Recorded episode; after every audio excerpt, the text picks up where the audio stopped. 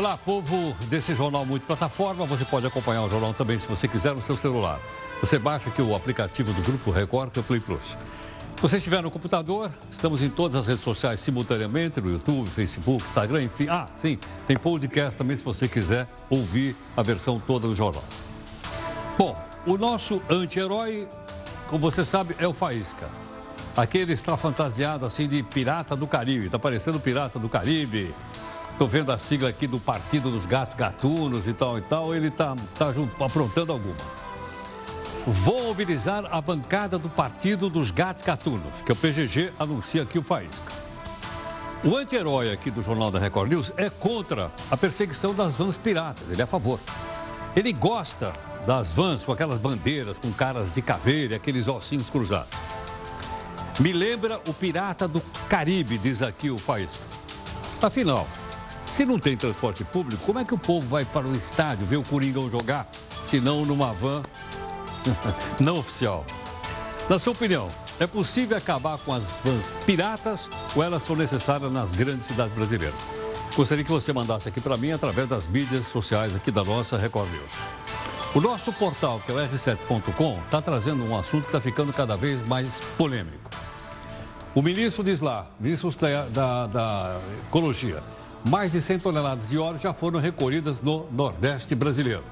Manchas de óleo vêm afetando praias, uma faixa de mais de 2 mil quilômetros da praia brasileira, daqui a quantidade de óleo que chegou na região nordeste do país. Veja também outras notícias importantes para você saber de fato em que país você vive. Bolsonaro diz que tem país suspeito de ser o responsável pelo óleo que chegou nas praias e você viu agora. O Ministério Público denuncia 26 pessoas por rombos em fundos de pensão da Caixa, Correio e Petrobras. Protesto no Equador tem um morto e mais de 470 detidos. A reforma administrativa chega ao Congresso nos próximos dias. Bolsonaro nega envolvimento no inquérito que apura a fraude das laranjas no partido dele. Diz! E falam que eu sou grosso. A velha e boa carteira de identidade está com os dias contados. Vai ser substituído pelo reconhecimento facial. Chama aí o maquiador.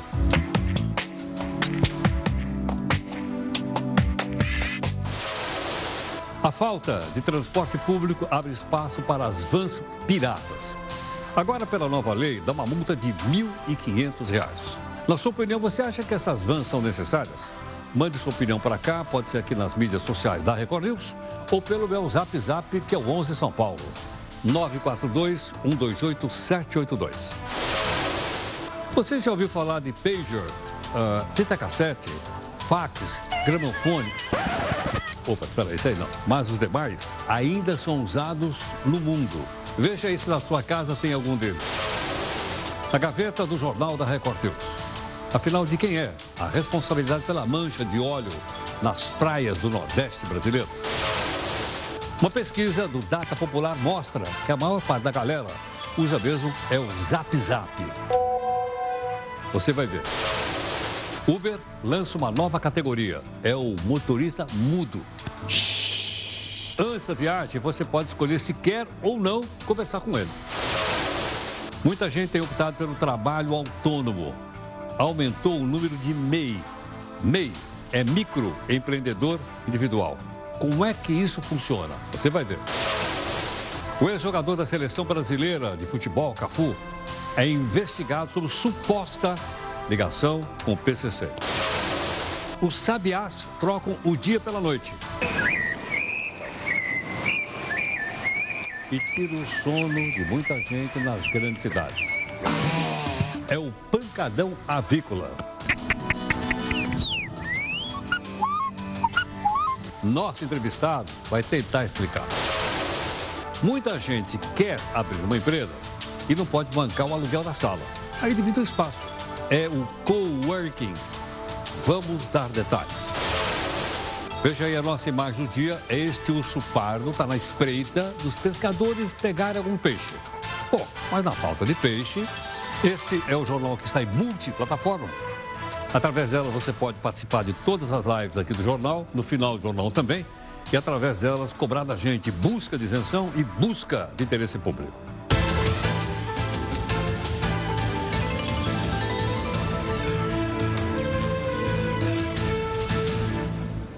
Olha, o nosso podcast é 5 da tarde, às 6h15 tem a reunião de pauta também nas redes sociais. Está aí hoje a participação da Neide e também da Júlia no estúdio aí do R7. Todo dia também você faz os comentários, enfim, nos ajuda aqui com o Jornal à Noite. Qualquer comunicação fica mais fácil pela nossa hashtag aqui, que é hashtag JR News, como você sabe sempre. Bom, nós temos então aqui o nosso desafio de hoje, que é do Gilbert Chesterton. Diz o seguinte: não foi o mundo que piorou. As coberturas jornalísticas é que melhoraram muito. Vou, vou repetir porque essa aqui é a nosso favor, né? Não foi o mundo que piorou, as coberturas jornalísticas é que melhoraram muito, diz aqui o Gilbert Chesterton. Bom, o presidente Jair Bolsonaro se reuniu hoje com ministros e comandantes das Forças Armadas para discutir o aparecimento dessas manchas que você viu agora. Praias do Nordeste. Bolsonaro afirmou que o óleo não é produzido nem comercializado no Brasil, que o aparecimento das manchas pode ter origem criminosa ou acidental. O ministro do Meio Ambiente, o Ricardo Salles, está em Sergipe. Ele sobrevoou o litoral e disse que equipes do IBAMA e do ICMBio recolheram mais de 100 toneladas de borra de petróleo no litoral do Nordeste. Isso desde o começo do mês de setembro. No último sábado, Bolsonaro determinou a investigação das causas, pediu providências. Essas manchas que você está vendo aí, ó, já atingiram 132 páginas, a praia do Nordeste, criando, além do problema ecológico, um problema econômico. E eu estava vendo agora há pouquinho aqui, queria até falar para você, ó, é, dizendo que a Petrobras entrou na parada. Estou lendo aqui, publicado no UOL. Está dizendo assim: olha, óleo que atinge o Nordeste pode ser da Venezuela. Apontam análise da Petrobras. Se for da Venezuela, não, olha aí, ó, olha, mais polêmica pela frente, como você pode ver. Bom, é cada vez mais comum ver crianças e adolescentes usando a internet. Todo mundo vê. E elas estão sempre com o olho na telinha. Recentemente, uma pesquisa mostrou que as novas gerações estão realmente muito mais conectadas que as anteriores. É claro. Veja aqui no texto da Amanda Alves. Celular, tablet, computador. Essa é uma cena cada vez mais comum. Crianças e adolescentes conectados à internet. Não tem como evitar. A tecnologia já faz parte do cotidiano das novas gerações. Uma pesquisa recente revelou que 86% das crianças e adolescentes entre 9 e 17 anos usam a internet no Brasil. Desse total, 93% delas estão acessando pelos celulares. Como eles usam a internet? De acordo com a pesquisa, 8 em cada 10 crianças e adolescentes do país que estão conectados assistem a vídeos, programas, filmes ou séries. Eles também usam para o envio de mensagens instantâneas, jogos online e para escutar músicas. Mas eles sabem que não podem exagerar. Na minha casa tem restrição, só pode usar de sexta-noite, sábado e domingo.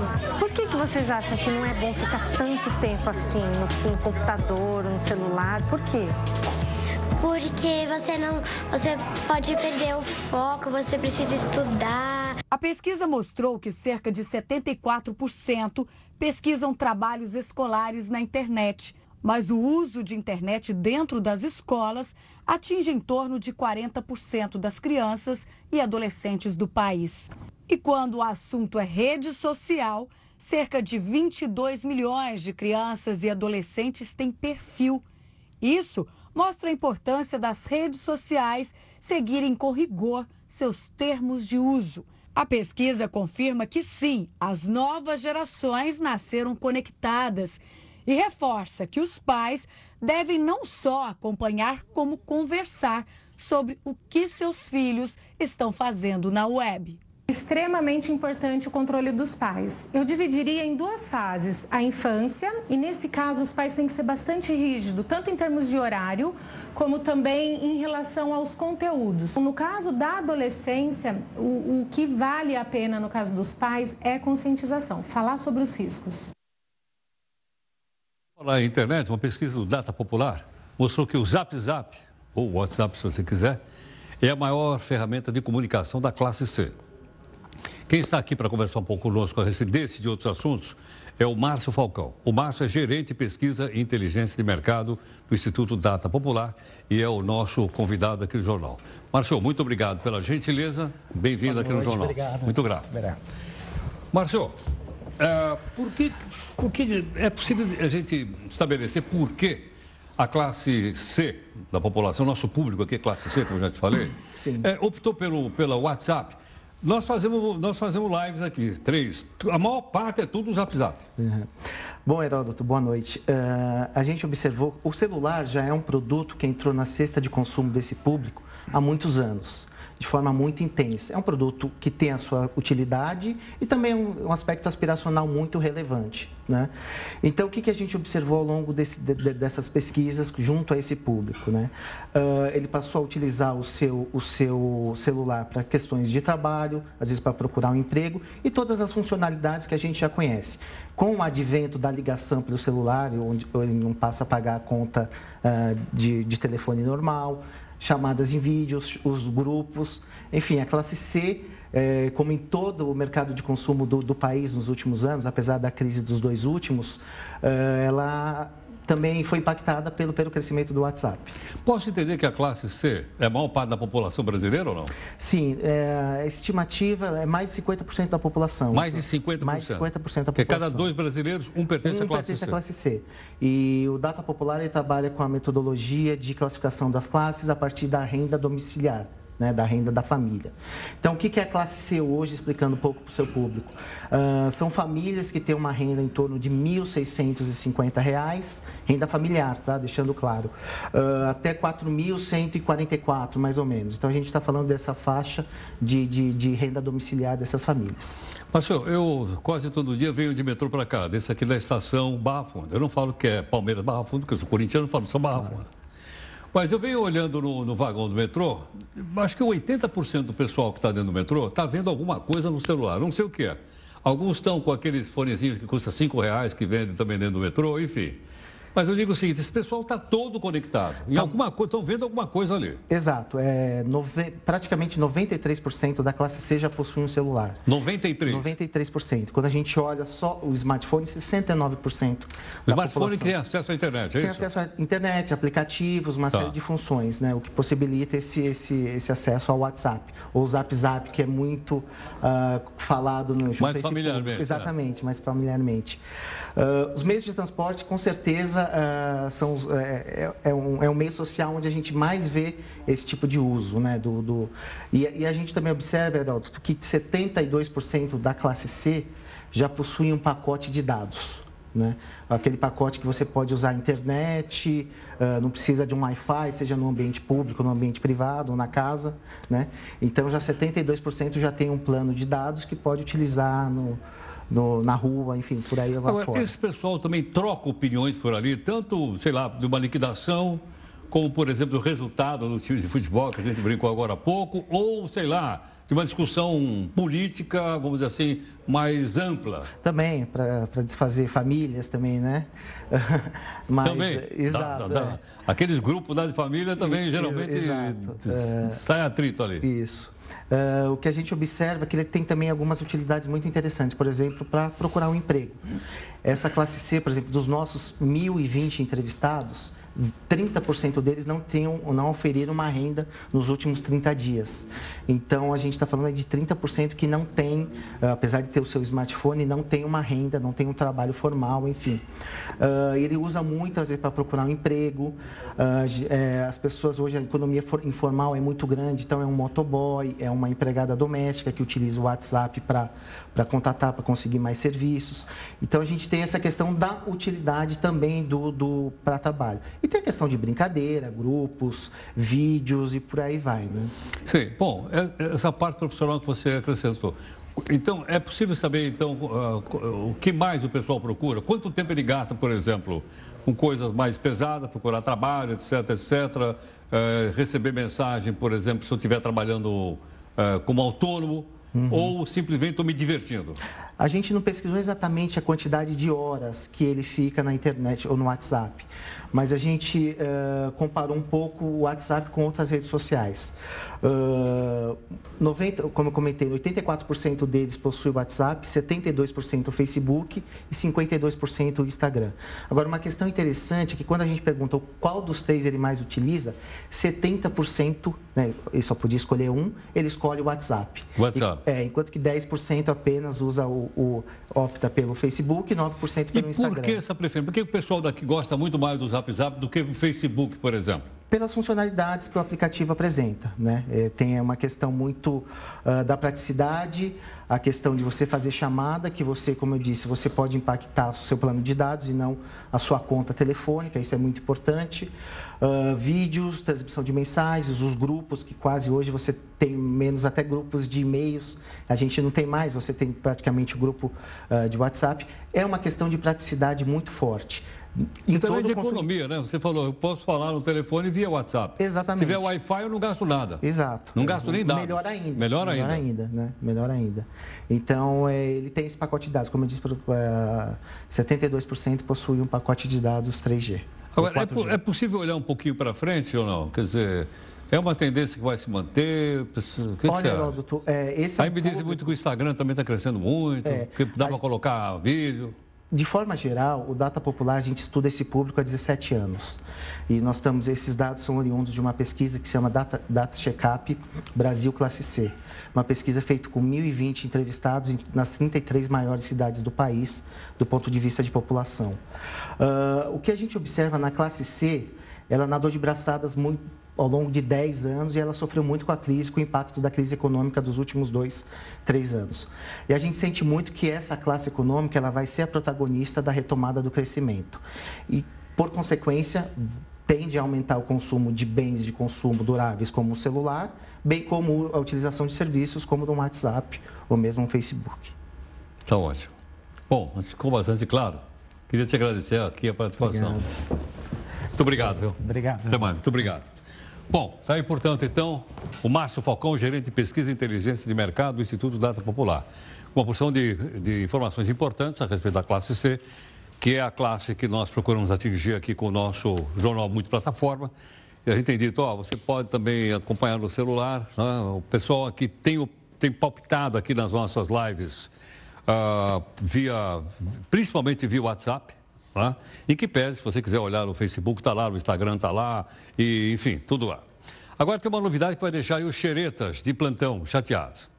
O que é? O Instagram anunciou hoje que vai remover a aba seguindo do aplicativo. Ué, essa aba, aba aí mostrava as fotos de outras pessoas que estavam curtindo, olha lá aí, ó, e comentando, além de denunciar quais eram os perfis novos que começaram a seguir. Segundo o Instagram, o recurso não era usado pela maioria das pessoas, por isso eles tiraram. Com a atualização, o Instagram passa a oferecer mais privacidade aos usuários. Você concorda ou não concorda? Ou você gostava de colocar ali e tal? Vamos ver. Olha, uma nova lei transforma o transporte pirata de passageiro, em cidades brasileiras, as famosas van, agora em infração gravíssima. O cara que for pego fazendo é, o transporte pirata, ou por van ou não, multa R$ 1.500 a apreensão da van com a remoção para o depósito. Inclusive, essa é a nossa indagação. Na sua opinião, essas vans são necessárias pela falta de transporte público ou não? Ok ou não? Vamos então para a nossa primeira live aqui no Jornal.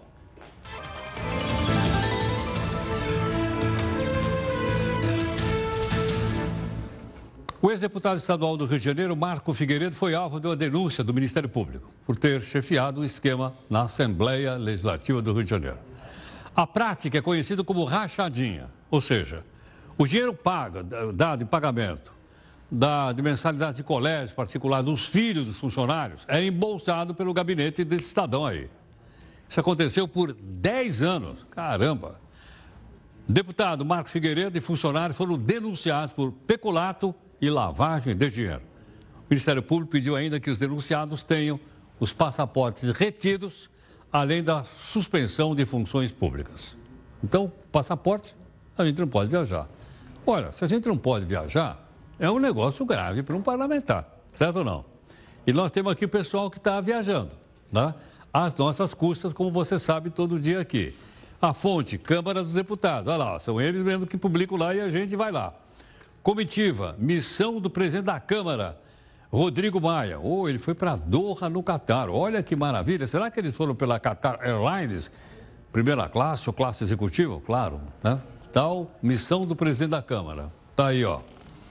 Quem mais? Uh, outra viagem, na, na, na viagem estava o Rubens Bueno, que é lá do Paraná, foi na viagem também, claro, né? viagem oficial. Tem mais algo só esse, não?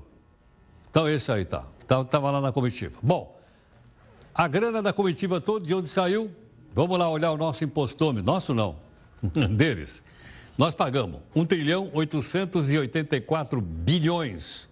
Olha aí, ó, olha como está mudando. Estamos chegando, vamos estamos em direção a 2 trilhões de reais de imposto desde o dia 1 de janeiro. A Câmara pode acabar com a exclusividade da Caixa, Caixa Econômica Federal, de administrar o Fundo de Garantia. Ok? O assunto já teria sido discutido até com o governo. O presidente da Caixa, que é o Pedro Guimarães, foi conversar com vários parlamentares mas disse que não sabia que o monopólio, podia quebrar o monopólio da Caixa sobre a grana do Fundo de Garantia. Atualmente a Caixa recebe 1% do total da grana, né? eu ia falar ativo, mas ativo é um negócio muito complicado, da grana para administrar o Fundo de Garantia. Uau, sabe quanto dá isso? Mais de 5 bilhões de reais por ano. É verdade né, que tem um trabalho, mas é muito bem remunerado. A Justiça decidiu que o INSS vai ter que custear o afastamento do trabalho de vítimas de violência doméstica. Para explicar como é que vai funcionar isso, gentilmente, professor, doutor Rafael Camargo, professor de Direito e também membro do Grupo de Estudos em Direito e Processo do Trabalho da Universidade de São Paulo, e ele está aqui conosco. Rafael, obrigado aqui por atender o Jornal da Record News. Muito obrigado a você, Heródoto, mais uma vez pelo convite. Boa noite para você, boa noite para todos que nos assistem. Obrigado. Rafael, é, qualquer dona de casa pode pedir ou só aquelas que têm algum vínculo empregatício com carteira assinada? Excelente pergunta, Heródoto. A decisão do Superior Tribunal de Justiça ocorreu num caso em que uma empregada, ou seja, com vínculo empregatício e, portanto, segurada da Previdência, estava sofrendo ameaças de morte né, por seu ex-companheiro e, se sentindo insegura, ela decidiu mudar de cidade. Nessa mudança de cidade, ela pleiteou a manutenção do vínculo empregatício.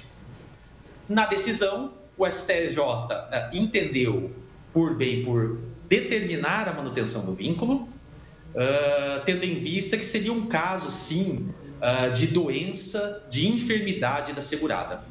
No entanto, Heródoto, a decisão do, do ministro relator, ela menciona que é princípio da Seguridade Social a, a universalidade no atendimento, independente de contribuição. Nesses termos, embora a decisão tenha sido proferida num caso em que a vítima era uma empregada que regularmente contribuía com o INSS, é possível sim a gente ter uma interpretação extensiva para abranger até mesmo as donas de casa uh, nessa situação. Né? Mas o caso que foi decidido para, é, pelo Superior Tribunal de Justiça foi de uma uh, empregada que estava uh, regularmente contribuindo com a Previdência Social. Agora, Rafael, isso é um caso inédito ou não? É sim, Heródoto. Isso porque, na decisão, uh, o ministro muito bem observou que existe uma lacuna, ou seja, uma omissão da lei no que diz respeito à proteção da vítima de violência doméstica. Né? Se nós pegarmos o artigo 18 da Lei Geral de Benefícios, que é a Lei 8.213 de 91, nós temos lá uma série de benefícios que são devidos aos dependentes da Previdência Social. E entre esses benefícios constata-se o auxílio-doença, mas não se tinha ainda uma posição muito clara se as vítimas de violência doméstica estariam sujeitas ou enquadradas nesse, nesse benefício previdenciário, o que foi claramente solucionado pelo Superior Tribunal de Justiça na decisão. Em outras palavras, é sim uma decisão inédita e que poderá sim servir de precedente para as instâncias inferiores. Agora, Rafael, se uma pessoa passar por essa situação, especialmente uma mulher, ela o que, que ela faz? Ela vai lá e bate na porta da, da, da agência do INSS, ela vai ter que entrar na justiça, como é que ela faz? Excelente pergunta.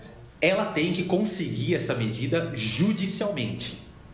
E a justiça competente, o juizado competente para isso, é o juízo de violência doméstica ou, na falta desse, né, como ocorre nas, nas pequenas cidades, o juízo criminal. Esse juiz, verificando a, as circunstâncias do caso, vai proferir uma medida protetiva e esta medida protetiva uh, constará a determinação da manutenção do vínculo de emprego da, da vítima por até seis meses.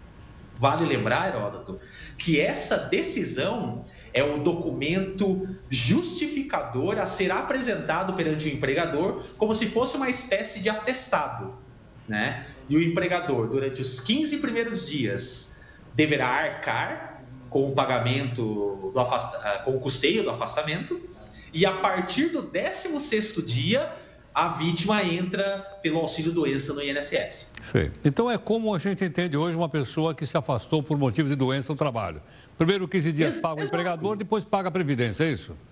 Exatamente, é a mesma situação. O que mudou é o fato gerador desse auxílio doença. Ora, a vítima de violência doméstica, todos nós sabemos, ela sofre violência física, mas ela também sofre, sofre violência psicológica.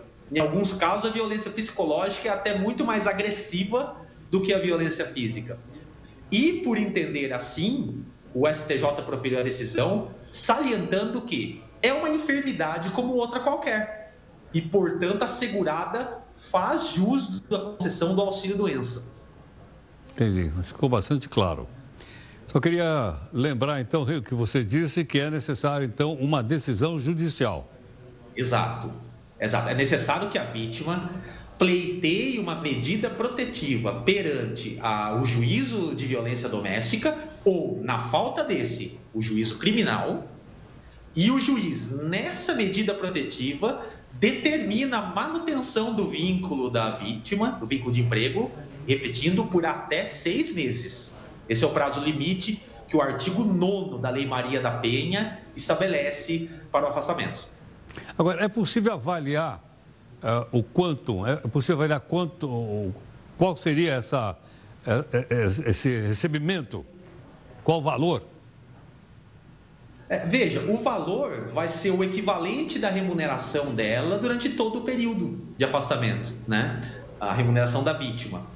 Uh, veja, uma questão muito curiosa, Heródoto. Nós temos duas situações: a de suspensão do contrato e a de interrupção do contrato. Qual a diferença? Na suspensão, o empregado não trabalha e não recebe salários. Uma falta injustificada, por exemplo. Na interrupção do contrato, o empregado não trabalha, mas recebe. E esse período é computado como tempo de serviço. O exemplo clássico é o das férias. As férias é uma hipótese de interrupção. E a decisão da STJ uh, ah, foi no sentido da interrupção, ou seja, uma vez determinado o afastamento da vítima, uh, de violência doméstica, esse período de afastamento deverá ser remunerado. E qual é esse valor? É o valor da remuneração que a vítima faria justo se estivesse trabalhando, ou seja, a manutenção dos seus salários, da sua remuneração. Perfeito. Professor, muito obrigado pela gentileza. Imagina, Heródoto, sou eu que agradeço a oportunidade. Espero estar contribuindo aí para mais informações para o nosso querido público. Sem dúvida. Muito obrigado. Muito grato. Professor Rafael Camargo, professor de Direito e membro do Grupo de Estudos em Direito do Processo de Trabalho da Universidade de São Paulo. Será que ficou claro? Acho que ficou bastante claro. Eu entendi perfeitamente o que aconteceu. Então, a mulher que estiver nessa situação, ela tem que fazer, é, desejar uma medida protetiva. Se ela consegue, no fórum. Uma vez com a medida protetiva na mão, se ela tem vínculo empregatício, se sua, se ela tem a carteira de trabalho, está trabalhando em qualquer coisa, ela vai lá e entrega para o empregador ok? Para ele, os primeiros 15 dias ele que paga. No 16 para frente é a Previdência Social. Pode durar até seis meses, como explicou o professor agora há pouco, ok? Então, acho que seria interessante, porque às vezes muitas pessoas passam por essa situação, não sabem que tem esse direito, agora tem, porque, como ele explicou também, é uma decisão recente da Justiça. Espero que tenha ficado claro e se alguma pessoa estiver nessa situação, né, que ela possa recorrer a, alguma coisa que está estabelecida pela lei. É um direito que as pessoas adquiriram. Tudo bem? Bom, o ministro do Supremo Dias Toffoli tem dito ter seis votos a favor de uma tese para parar tudo quanto é processo no país que tenha recebido informações fiscais ou bancárias sem autorização da Justiça. O julgamento está previsto para o mês que vem, vai determinar o futuro de centenas de processos de crime, do crime organizado, meu Deus, milícias, além das investigações do Lava Jato. Onde será que isso vai nos levar? Não sei. Sou capaz de formar opinião e você também, ok? Hoje, a Justiça decretou sigilo no processo contra o ministro do Turismo, Marcelo Álvaro Antônio. Ele está sendo investigado, está tá havendo uma apuração de um suposto esquema de candidaturas laranja no PSL de Minas Gerais. Com essa decisão, não se sabe se o processo foi ou não instaurado e se o ministro virou ou não réu. Ele não é réu ainda. Pode virar. Por que razão? Falsidade ideológica eleitoral, associação criminosa e apropriação indébita. Que é isso? Porque ele teria pego recurso do financiamento eleitoral para proveito próprio. Tem mais 10 pessoas do mesmo partido que estão também no mesmo processo. Vamos ver o que é que a justiça apura e a gente vai, logicamente, divulgar. Tudo bem? Bom, você está usando aqui o Zap Zap? Está aí o nosso númerozinho de WhatsApp para você comentar o seguinte. As vans piratas são uma necessidade porque não tem transporte público ou deveriam simplesmente acabar? Vamos para a segunda live para você opinar.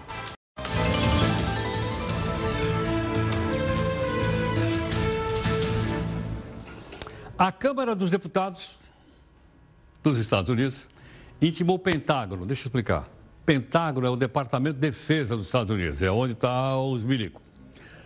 Hoje é entregar documentos para o inquérito de impeachment que sofre o presidente Donald Trump. O objetivo é investigar se o Trump interferiu ou não para ajudar a Ucrânia com o propósito de pressionar a Ucrânia a investigar Joe Biden.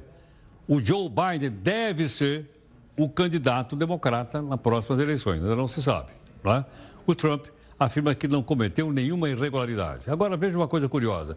Está tendo lá um, um processo de impeachment contra o presidente da República. E está tudo normal.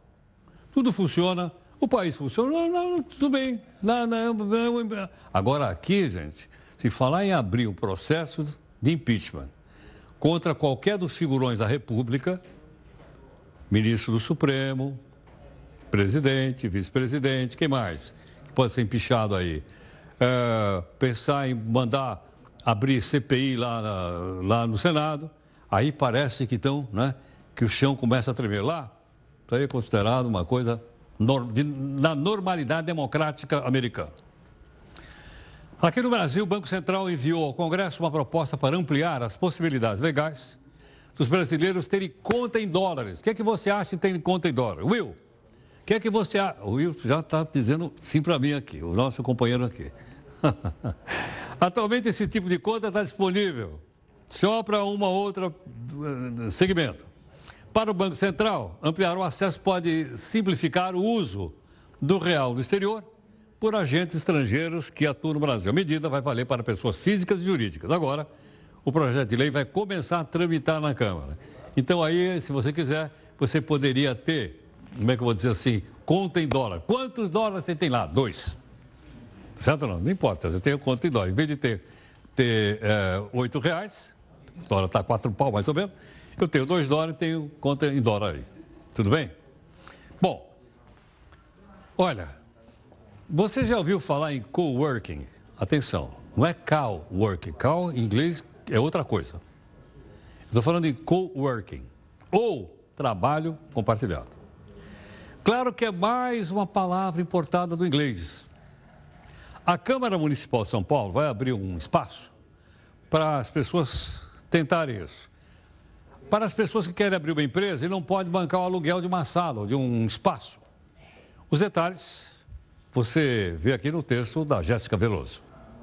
A primeira pergunta que vem à mente de alguém que quer abrir um negócio no Brasil é: onde vou me estabelecer? Decidir por um lugar não é uma tarefa fácil. A burocracia para abertura de empresas não existe somente no quesito alta carga tributária, custo do capital elevado e os pesados encargos trabalhistas. Até a locação de um escritório, então de uma loja, e a compra do mobiliário são alguns dos desafios enfrentados pelos microempresários. Mas hoje, essa situação está sendo resolvida com a criação de escritórios ou outros espaços divididos, os chamados coworkings. Eles estão cada vez mais no radar dos microempresários. Muitas startups começam nesses escritórios.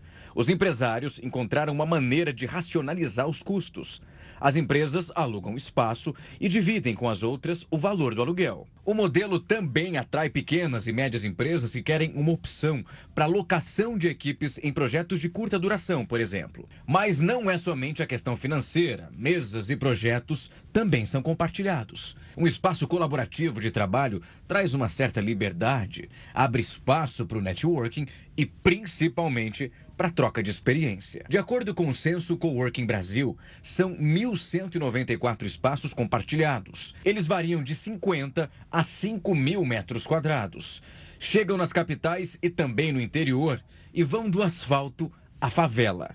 A ideia já é uma tendência global. Sem dúvida. Bom, tem mais uma explicação importante, que é o seguinte. O último dado sobre empregabilidade no Brasil, do IBGE, diz que um grupo de pessoas deixou de procurar emprego porque passou a trabalhar por conta própria. Ou melhor, essas pessoas criaram uma MEI, microempreendedor, é, enfim. Como é que a gente pode tornar um? Né, um microempreendedor individual. A, analista do SEBRAE, Juliana Loman, ela é do SEBRAE, do Rio de Janeiro, ela gentilmente nos atendeu. Juliana, muito obrigado pela gentileza por atender aqui o Jornal da Record News. Obrigada, boa noite a todos. Uh, Juliana, uh, quem é que pode abrir uma MEI, micro uh, empreendedor individual? Bom, um microempreendedor individual ele pode ser aberto por qualquer pessoa que não tenha um outro CNPJ, não seja sócio de ninguém e fature até 81 mil reais. São diversas é, categorias e atividades, é, como alfaiate, um instrutor de música, um instrutor de informática, manicure, fotógrafo. São mais de 500 atividades hoje é, que é possível o microempreendedor individual abrir. Sei. Esses 81 mil reais que você falou é por ano ou não? Por ano, por ano, até 81 mil reais por ano. E ele tem uma maneira fácil de fazer essa abertura, que é através do portal do empreendedor.gov.br. Então, deixa eu repetir. Portal do empreendedor.gov.br. Eu tenho as informações lá para abrir a minha MEI, é isso? Exatamente. Você não precisa, o microempreendedor individual não precisará entregar qualquer tipo de é, de documento. Na realidade, ele vai fazer um cadastro, né? ele vai acessar essa conta única é, do, no portal, é, um, um, acesso único do governo, e ele vai apresentar as informações. Que informações são essas? O número do CPF, o nome completo, celular, e-mail, além é, do último, do número do último imposto de renda, assim como o número do seu título de eleitor. Basta isso. Não se paga nada para abrir um microempreendedor individual. Então posso fazer isso de casa? Pode fazer isso de casa. É possível fazer isso de casa agora. Quem quiser, inclusive, é, basta acessar o portal, escolher a atividade, vai, vai ser preciso escolher também o município em que se deseja abrir essa empresa. É importante também é, saber é, junto ao seu município o que é preciso é, e que locais ele pode se estabelecer. Mas, via de regra, você já pode, então, abrir o seu microempreendedor individual, até porque o documento que você vai ter ao abrir vai ser o seu CNPJ e o seu CCMEI, que é o Certificado de Condição de Microempreendedor Individual. Então, se alguma coisa tiver errada ao longo dos 180 dias, a prefeitura deve te sinalizar para que você faça a correção.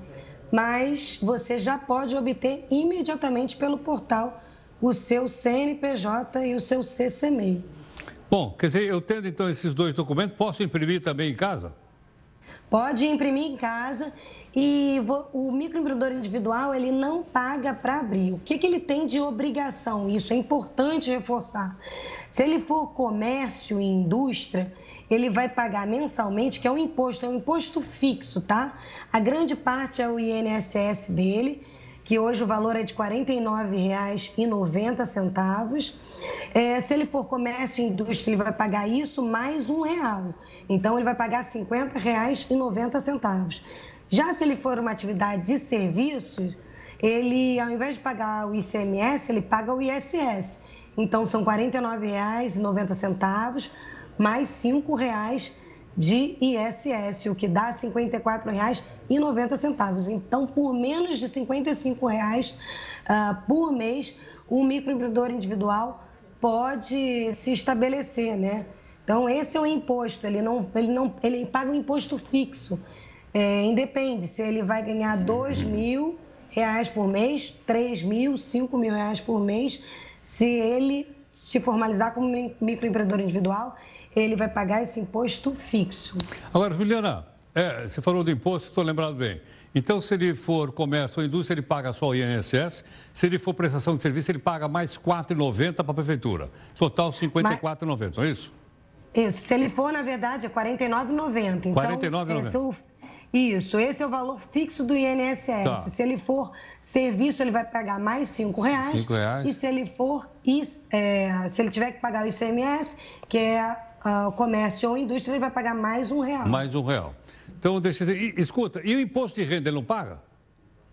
Não, o imposto de renda ele não está sujeito ao imposto de renda, tá? Só porque ele é um microempreendedor individual, ele não está sujeito a isso. Ele só estará sujeito caso ele entre numa daquelas condições, né, de obtenção de um imóvel próprio, enfim, outras condições que fazem com que ele tenha que pagar o imposto de renda. Só por ele ser microempreendedor individual, não é, é, a exigência de que ele tenha que fazer obrigatoriamente o imposto de renda.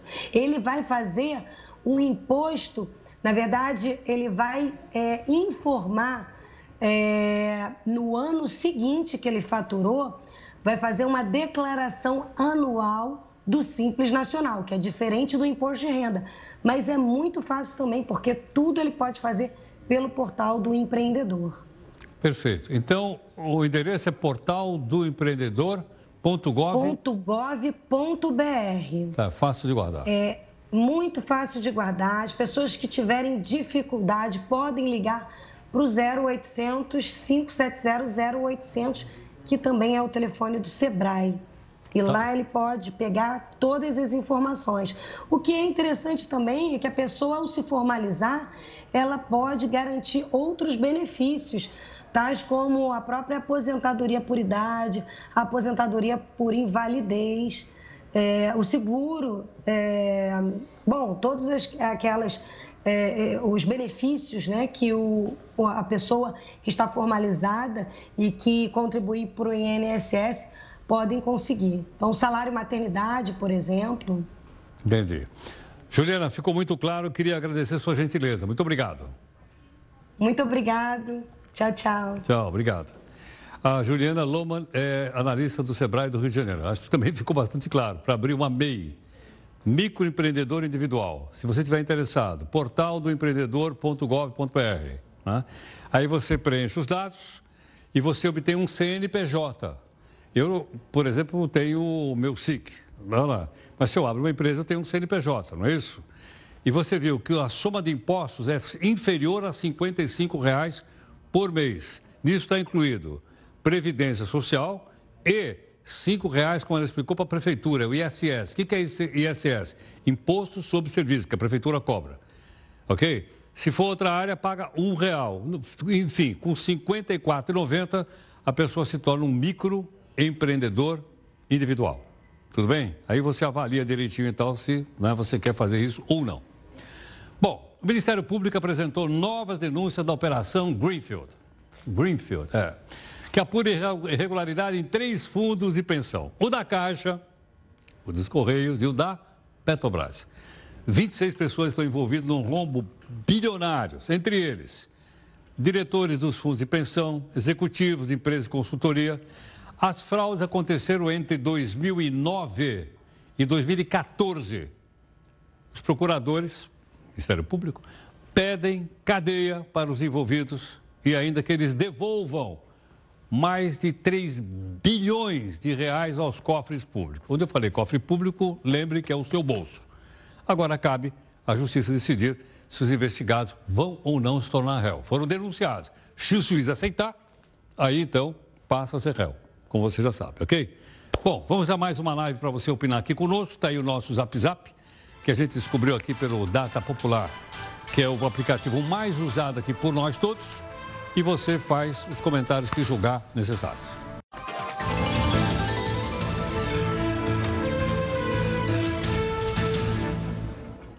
Bom, nós estamos sabendo que foi lançado agora há pouquinho o livro do Janot. Sabe o que é o Janot? Lembra que o Janot falou? Que ele entrou lá com um revólver, mas que ia dar um tiro no ministro, lembra não, do Gilmar? Pois é. O livro dele chama Nada Menos Que Tudo. Ele, o lançamento foi aqui em São Paulo, está aí o livro, ó. Onde é que está aí? Esse é o livro que foi lançado agora há pouco, Bastidores da Operação que colocou o sistema político em xeque. Diz aí o Rodrigo Janot. Escrito lá também o Rodrigão com o jornalista Jailton de Carvalho. Ok? Não? Então está aí o livro, foi divulgado. Foram vendidos vários exemplares. Chegou, o Janão foi lá acompanhado de um segurança. Já tinha dois na livraria. O ex-procurador-geral da República. Prefiro, prefiro não falar sobre a repercussão das suas declarações. Né? Aquela história que ele foi armado, Supremo e tal, e assassinar o ministro Gilmar Mendes, tudo mais que a gente contou aqui para você. Tudo bem? Está lá no livro do homem. Bom, a partir do mês que vem, o passageiro do Uber poderá optar por uma viagem silenciosa, pedir um carro. Você pede o carro diz o seguinte: quer que o motorista fale ou não quer que o motorista fale? Uma nova categoria oferecida pela empresa vai permitir o seguinte: você pede o carro, né? E antes que o motorista fique em silêncio durante a corrida, você já pede. Ou seja, o cidadão vai chegar mudo e vai sair calado. Essa categoria já tem nos Estados Unidos e também no Canadá. Aqui no Brasil, a tarifa desse novo serviço não tem ainda valor. No aplicativo, uma nova página chamada Preferências de Viagem vai exibir a seguinte opção: viajar de modo silencioso ou não. E, logicamente, o motorista vai ser notificado, né? Dizendo, olha, o motorista, o passageiro não quer conversar. O que, é que você acha dessa ideia? Né? Quer dizer, o, que, que você acha da ideia? O motorista não vai poder falar nada. Se você disser não, ele não pode falar nada. Entra e tal, né? Porque tem pessoas que gostam de conversar, de bater papo, enfim. Não sei o que, que você acha disso. Antigamente, eu cheguei a usar, tinha um aparelhinho que a gente pendurava aqui. E quando eles me chamavam, eu puxava o aparelhinho e aparecia uma mensagem. Ah, é. Esse aparelhinho chamava pager. Veja, você dizer, mas isso ainda existe? Por incrível que pareça, aqui no Brasil já acabou há mais de 20 anos. Mas tinha uma empresa funcionando no Japão. Aliás, era a última empresa que fazia esse tipo de, de, de serviço em Tóquio. Agora ele fechou. Mas algum deve ter lamentados e outros podem ter ficado surpresos. Mas o que, que é isso, meu? Ainda existe pager? Sabe, tem alguns aparelhos de moda que estão em uso Quais? Acompanhe aqui no texto da Lei de Martinho. Basta um clique e pronto. A modernidade ficou ultrapassada e foi substituída por uma outra invenção. Ontem mesmo, o sucesso era o pager, tão usado principalmente pelos médicos. Hoje faz parte do mundo dos dinossauros. São muitos os aparelhos atropelados por novidades. E vários podem estar aí, na sua casa. Já parou para pensar nisso? São produtos que viraram vintage, antigos, não velhos, para explicar de forma mais chique. Coisas do passado que estão no presente para enfeitar, ou então para usar mesmo.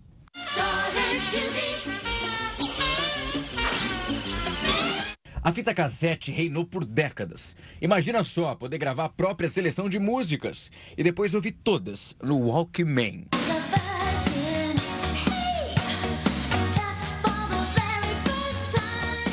A nostalgia está trazendo sucesso de volta. As vendas de fita cassete cresceram no último ano lá no Reino Unido e também nos Estados Unidos.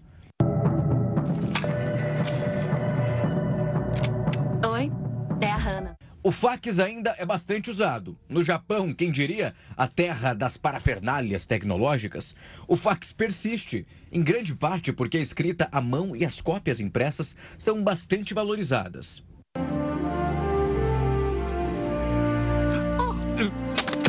E a boa e velha máquina de escrever? Virou peça de decoração mesmo.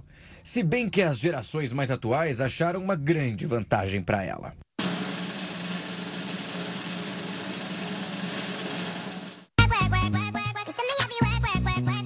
Em tempos em que já acontece o pagamento feito com celular, os talões de cheques resistem. Holanda, ou melhor, Netherlands e Dinamarca baniram as folhinhas, mas no Brasil os pré-datados são usados por 8% da população na hora de fazer as compras. Todas essas coisas persistem e se recusam a se aposentar. Um dia terão que se retirar, mas o charme permanecerá para sempre.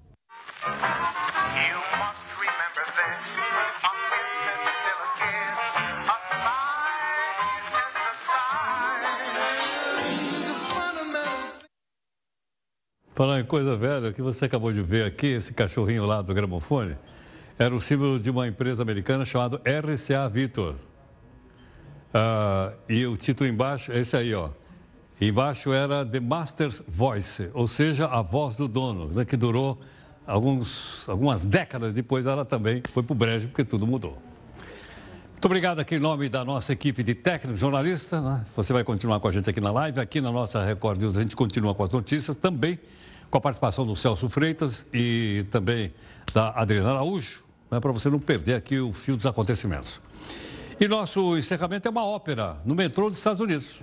Um policial registrou um momento com uma moradora de rua, entrou no metrô e deu um show cantando uma música do compositor italiano chamado Giacomo Puccini.